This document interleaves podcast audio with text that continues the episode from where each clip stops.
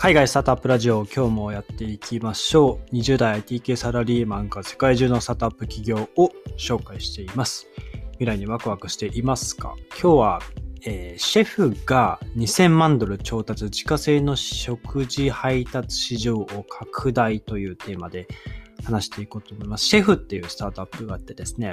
SHEF でシェフなんですけど、えっと、まあ、なんていうんですかね、えー、もうホームメイドの料理ですね。家庭料理をあのフードデリバリーのように、まあ、自分が自らレストランを開いたかのように自分で作ったホームメイドの料理を、えー、配達して、えーまあ、提供すると。まあ、そのマーケットプレイスを提供しているのがシェフですね。うん。テッククランチの、えーと、説明によると、ホームシェフが顧客とつながって注文を処理し、食品を配達するのを支援することを目的としたマーケットプレイスですと。えー、そのため彼らは、えー、彼らっていうのがこのシェフですね、2000万ドル直近で調達したということで、えっと、まあ今コロナでですね、多くのレストランが休業している中で外食が食べれないっていう状況の中で、えっと、このシェフっていうのが、まあ例えば、まあ、アメリカのカリフォルニアで今、えっと、流行り始めたというか、あの事業を展開し始めたんですけど、まあ、要は、その、まあ、自分の地域に住んでいる、まあ、隣人ですよね。いろんな方がいらっしゃると思うんですけど、例えば、えー、近くにインド系のインド出身の方がいらっしゃったら、えー、まあ、インド料理、まあ、インドカレー食べたいなって時に、まあ、その人がですね、その隣人のインド人の方が、そのシェフのマーケットプレスに登録していれば、事前にですね、えー、この方の、えー、まあ、シェフを最初に選ぶわけですよ。シェフを選んで、それで、まあ、その人が作る、まあ、レシピ、料理があって、それを選んで、えー、まあ、注文すると、まあ、事前にですね、あの、2、3日前とかに注文、えー、予約しておいて、そうすればですね、えー、選ばれたシェフの方は、え、事前にですね、あの食材を購入できるので、新鮮な食材で調理することができると。で、配達自身は、あの、その料理を作る方が配達しても大丈夫ですし、また外部の業者にお願いすることもできるみたいです。まあ、その配達自体は、そのこのシェフのマーケットプレイスで、えー、賄っているというか、あの、提供されているみたいですね。はい。というのが、まあ、このシェフの概要ですね。えー、How Chef Works と書いてあって、Choose a Chef, Pick a Dishes で Get Your Delivery ということで、ほんとシンプルですね。シェフ選んで、料理選んで、で、まあ、デリバリーで運んでもらいましょうというものになってますね。で、まあ、本当にクオリティ高い、え料理がたくさんずらっと並んでますね。そのやっぱりその、なんて言うんでしょう。結構国ごとに国ごとに、あの、料理が違いますよっていうのをアピールしてますね。今見てるのと、サウスイン、え南インド、え、中東の料理だとか、あとは、サ、サザンチャイナなんで、韓国ですかね。韓国料理とか、うん、まあそういった結構、国ごとに違う料理がまあ楽しめますよみたいな、そういったところをちょっと推している感じがしますね。はい。で、えっと、このマシェフというマーケットプレイス上にいろんなまあシェフがいて、で、これ、デリトゥオーダーって書いてあって、えー、まあ注文する準備はできましたかっていうことで、まあ、まずはですね、えー自分の郵便番号、ZIP コードを入れて、えー、まあ、Find Food と書いてあって、ボタンをクリックすると、該当の地域で、えー、シェフが使えるかどうかっていうのを、まあ、この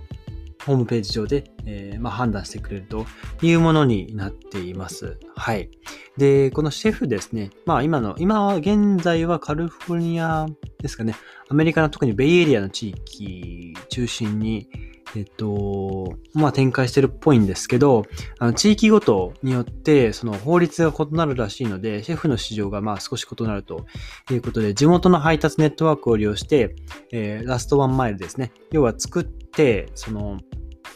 ちゃんとご家庭にそのエンドユーザーまで届く距離のことをラストワンマイルとかって言うんですけど、あの、このラストワンマイルの食事を手に入れることができる場所、まあ地域もあるとえー、ただその、その他の場所ではシェフが自分で配達を、まあ、処理するという場合もあって、まあ、ちょっと国、国っていうか、まあ、その地域ごと、特にアメリカはその、まあ、軍ですかね。軍ごとにですね、その辺の細かい法律が違ってくるので、自分が作ったら自分で配達するのか、えー、まあ、そのラストワンマイルは別の業者、デリバリー業者にお願いできるのかっていうところが若干異なってくると。ただですね、え注文のプロセスは、えまあ、全ての市場で、え同じですよと、まあ、郵便番号を入力して、シェフ選んで、え、該当の料理を選ぶというものになってます。なので、まあ、これは、まあ、統一されているというところで、えっと、今現在ですと、その家庭料理人が、えー、まあ、いわゆるその商品、自分の作った料理を商品として販売することが、まあ、カリフォルニア州では認められてるんですけど、最終的な決定は、まあ、各軍に委ねられてるっていうことらしいんですね。うん。まあ、多くの場所で家庭料理には、まあ、依然としてその、まあ、業務用のそのキッチンとかが必要になってくるので、まあ、その、シェフの方がどれぐらいの料理を作れるかにもってくるんですけども、えー、まあ、パーティーの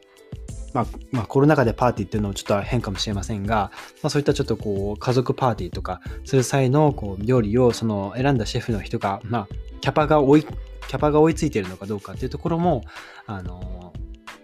まあ、注意して、え、注文する必要があるんじゃないかなと。まあ、それであれば、まあ、あらかじめこう、もっと1週間前までに注文して、えー、少しずつ料理を進めていくっていう方法もあるかとは思うんですが、はい。まあ、実際に運ぶまでも大変だと思うので、まあその辺はちょっと詳しいところは書いてないですが、うん。まあそういったところ懸念事項の一つとして挙げられるかなと思います。で、あとですね、えー、まあ、同社、シェフによると、今ですね、待機リストですね、1万2000人以上のホームシェフが、えー、いるそうで、この、まあ、コロナ禍でですね、さっき冒頭で話したように、全国のレストランが、まあ、閉店、閉鎖されたことによって、まあ、その数、まあ、ホームシェフ、待機しているホームシェフが、えー、急増しているということで、まあ、彼らがですね、プラットフォームに持ち込む、えー、まあ、料理、えについてはですね、食品安全認定試験とか、食品品質評価を含む、え150項目、まあ、150の段階の、えー、なんていうんでしょう、まあ、審査というか、審査というか項目があるみたいで、うん。まあ、少し厳しく、その作ってる料理、まあ、このシェフが、なんて言うんでしょう、提供しているマーケットプレイクスに登録されたシェフが作った料理で、事故があっては元も子もないですよね。うん。なので、ここは本当に、なんて言うんでしょう。料理を作るところは、もうシェフの、マーケットプレイスとしてのシェフの手を離れているので、各個々人の料理人に寄ってくるので、まあ、ないと思いますが、まあ、賞味期限切れの何かを使っていたとか、そうですね。まあ、アレルギーがたまたま入ったとか、まあ、そういったところで事故につながる確率は、まあ、ゼロではないというところは、ちょっと危険かもしれないですね。はい。で、最後に、えー、今アメリカ、ベイエリア、オースティン、ボストン、えー、シカゴとかシアトル、ニューヨークの方にも、えー、新しい市場として展開を計画しているというところらしいです。はい。シェフという、まあ、フードデリバリーじゃないですが、まあ、自分が料理人として自分の料理を販売しようというコンセプトのスタートアップになっていますね。はい。まあ結構フード系は最近いろいろ、あ、出てきてはいるんですかあ、ビカムアシェフって書いてありますね。あ、シェフになることもできますよと。earn money doing what you love ということで、あなたが愛していることでお金を、まあ、稼ぎましょうという書いてあって、電話番号を登録して、えー、get started って書いてあって始めましょうと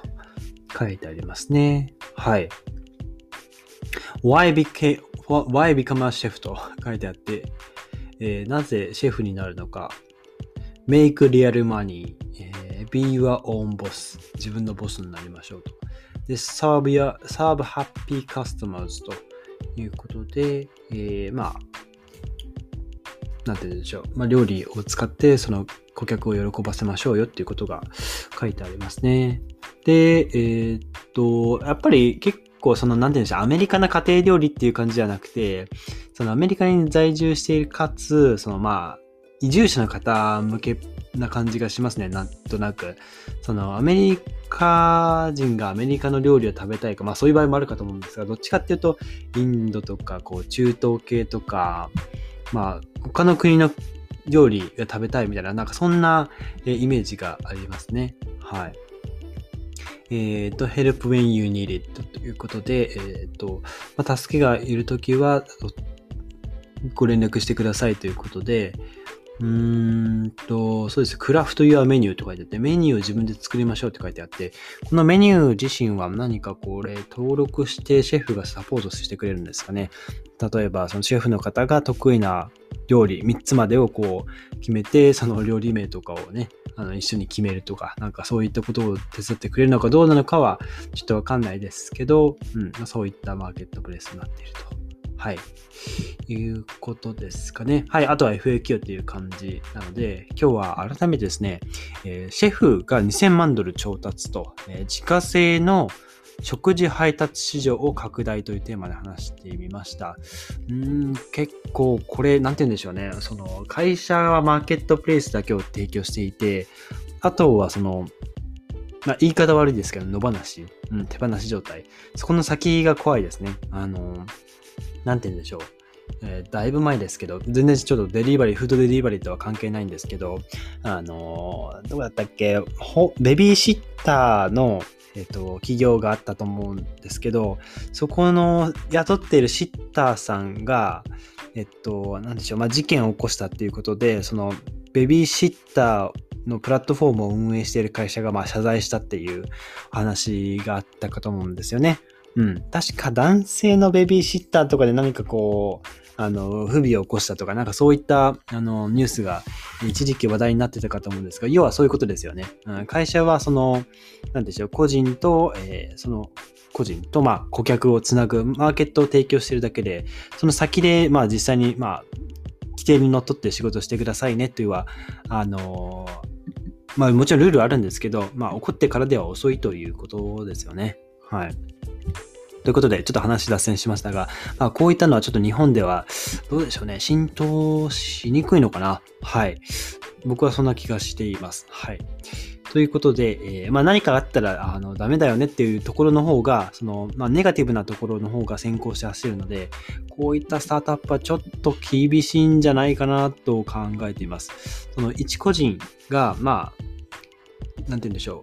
う。自分の本業以外で稼ぐっていう、えー、稼げるマーケットプレイスっていうのが、まあ、このコロナ禍で注目されている傾向はあるんですが、なかなかここは、うん、融通が効かなそうなイメージがあると思います。はい。ということで、えー、今日のエピソードが役に立ったらいいなと思ったら、ぜひフォローよろしくお願いします。それでは皆さん素敵な一日をお過ごしください。バイバイ。